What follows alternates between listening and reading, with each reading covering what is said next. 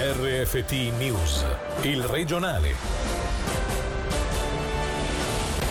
Forse le misure cominciano a frenare l'aumento dei casi, a dirlo il presidente del governo che invita alla prudenza oltre confine, solo se necessario. Rubano l'auto e forzano un posto di blocco in manette tre uomini dell'Est. Il sospetto è che si tratti degli autori di diversi furti con scasso. Le scelte giuste ci proteggono, ma lo slogan governativo è in contraddizione con la riapertura dei locali erotici. Scatta l'interpellanza in Parlamento. Buonasera dalla redazione di Radio Ticino. Forse le misure cominciano a incidere sulla curva dell'aumento dei casi. A dirlo sulle nostre frequenze è stato il presidente del governo che ha sottolineato come aumenti il numero dei ricoveri, ma come sia regolare anche il ritmo dei pazienti dimessi dagli ospedali. Una nota di ottimismo alla luce dei 78 casi in meno registrati rispetto alle 24 ore precedenti, anche se la guardia rimane alta. Norman Gobbi. Al di là dei casi positivi dobbiamo sempre tener conto dell'aspetto di presa a carico quindi dei posti disponibili sia in cure acute come in cure intense.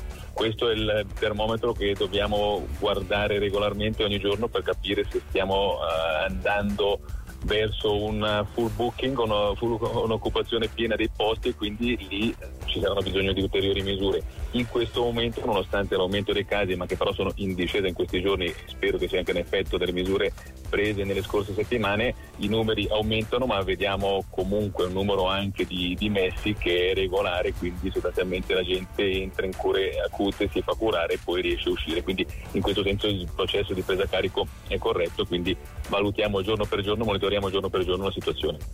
Cambiando tema, in relazione ai recenti attentati tra Francia e Austria, questa mattina in diretta nel Marghenchiello Show abbiamo chiesto sempre al Presidente del Consiglio di Stato se i ticinesi, almeno sul tema terrorismo, possano sentirsi al riparo. Beh, il Ticino non è una grande metropoli, e quindi questo già tra virgolette ha un effetto deterrente proprio perché le grandi città hanno, offrono maggiori possibilità alle persone di nascondersi rispetto a una piccola comunità come la nostra che comunque ha ancora un buon controllo sociale, ha un buon elevato eh, livello di sicurezza.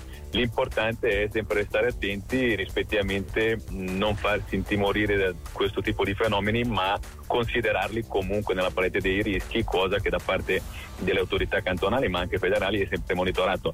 Se ne parla di meno di questi fenomeni, ma la radicalizzazione, il pericolo terroristico è comunque presente sull'agenda delle attività di eh, informazioni, quindi dei servizi segreti svizzeri rispettivamente delle loro antenne cantonali, così come tutte le forme di radicalizzazione. L'obiettivo è tutelare la sicurezza interna, rispettivamente identificare i potenziali eh, persone che potrebbero avere intenti non propriamente pacifici.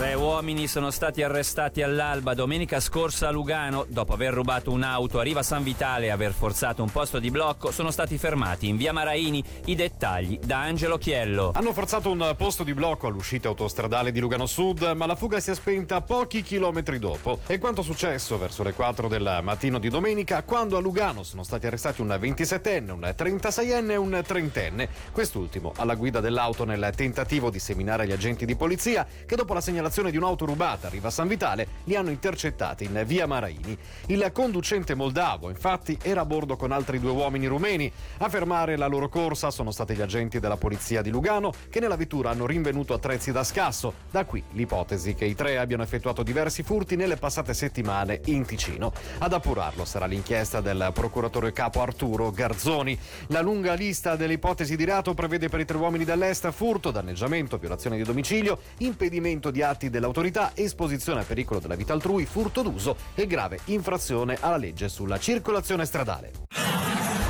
La riapertura dei locali erotici in Ticino, annunciata venerdì scorso dal governo per adeguarsi alle disposizioni federali, fa storcere il naso a molti. La deputata in Gran Consiglio Tamara Merlo sul tema ha inoltrato un'interpellanza per chiedere le ragioni di questa decisione, in forte contraddizione con il motto Le scelte giuste ci proteggono. Sentiamola. Venerdì ho visto come tutti la notizia della riapertura dei locali erotici e veramente ho provato sconcerto e un po' di frustrazione. Lo stesso Consiglio di Stato ci dice che le scelte giuste ci proteggono. Ecco, chiedo al Consiglio di Stato, questa è una scelta giusta, ci protegge? Non possiamo chiedere a tutti quanti di fare attenzione, di limitarsi nel frequentare la propria cerchia di amici e di parenti e poi allo stesso tempo dire i locali erotici però sono aperti dove nei locali erotici per per quanto ne so io, si frequentano sconosciuti. Capisco bene la posizione del Consiglio di Stato che su ogni singolo tema eh, si trova a dover conciliare la protezione della salute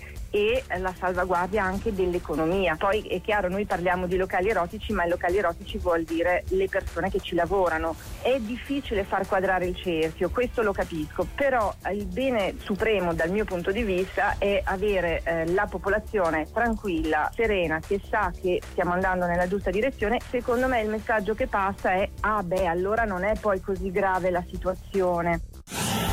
Sensibilizzare sulla donazione di sangue è l'obiettivo dell'azione speciale organizzata dal Consiglio di Stato e la Fondazione Servizio Trasfusionale CRS della Svizzera italiana che dedicherà due giornate il 9 e 10 novembre a tutti i collaboratori dell'amministrazione cantonale che desiderano donare il sangue. L'invito è esteso a tutti i cittadini previo appuntamento telefonico. Sentiamo Mauro Borri, direttore operativo della Fondazione Servizio Trasfusionale CRS della Svizzera italiana. La difficoltà maggiore maggiore in questa pandemia mondiale quindi quella di riuscire a convogliare i donatori, di poter eh, fare questo gesto importante anche in condizioni un po' particolari. Fin da subito abbiamo introdotto dei sistemi di sicurezza evidentemente per garantire la sicurezza del personale nostro e soprattutto dei donatori e dei pazienti che andranno poi a ricevere i prodotti. In questo momento la donazione si può fare su appuntamento, prima ci si poteva recare nei centri senza dover concordare prima, adesso l'appuntamento è veramente per noi importante. E il Covid Covid non ha cambiato molto questa situazione, ci sono comunque sempre pazienti che richiedono prodotti, siamo noi che contattiamo spesso i donatori, soprattutto valutando i gruppi sanguigni. Questa iniziativa del cantone per noi è molto importante perché proprio in questi giorni avevamo previsto due giorni di prelievi all'Università della Svizzera Italiana, cosa che purtroppo è caduta, quindi dobbiamo un attimino andare a cercare donatori là dove veramente li troviamo. Quindi ben venga questa iniziativa del cantone che sicuramente ci aiuterà a far fronte fronte alle richieste. Un disavanzo di 6 milioni e 400 mila franchi, ma il moltiplicatore rimarrà al 75% anche il prossimo anno.